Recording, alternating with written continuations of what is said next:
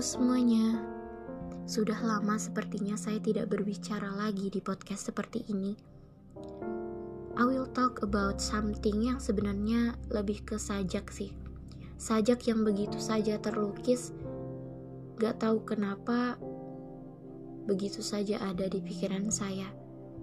Di tengah-tengah pelarian dari segala impian-impian yang mulai satu persatu terwujud.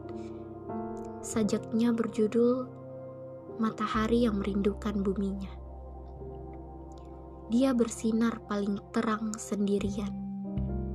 Namun, dia juga paling kesepian di sudut angkasa. Selalu membutuhkan sinaran itu seharusnya. Namun, ia coba saja menerjang dan melampaui batas dirinya karena sang bumi yang terus meredup. Dia bersinar namun sendirian dia sangat terang hingga tak tergapai. Banyak stigma sang bumi yang membuatnya menjadi tak tersentuh. Bahkan semua bumi itu merasa tak layak huni dan menjauh. Padahal sang surya ini hanya butuh sosok pendamping di sisinya.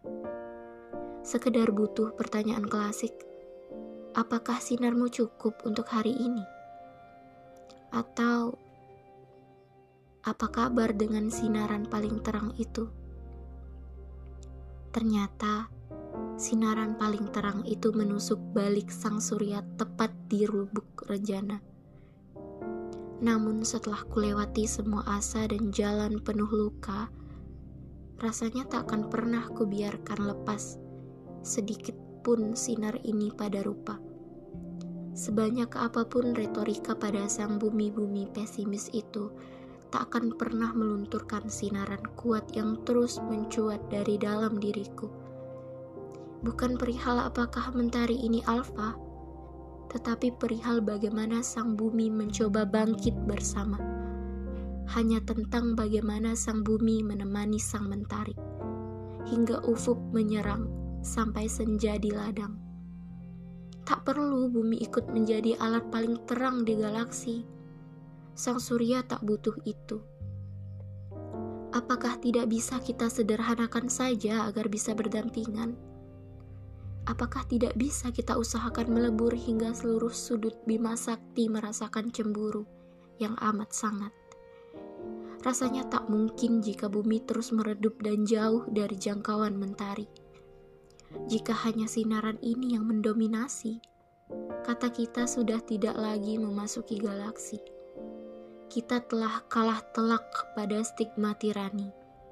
Jangan meredup, hai bumi. Jangan terus merendah atau sinarmu akan kalah.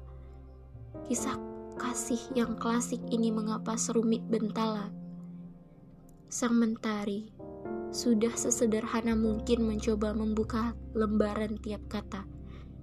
Bumi saja yang selalu menutup lembaran itu dengan kata sudah belum lagi kita mencoba. Segini sajakah rasamu pada sang surya?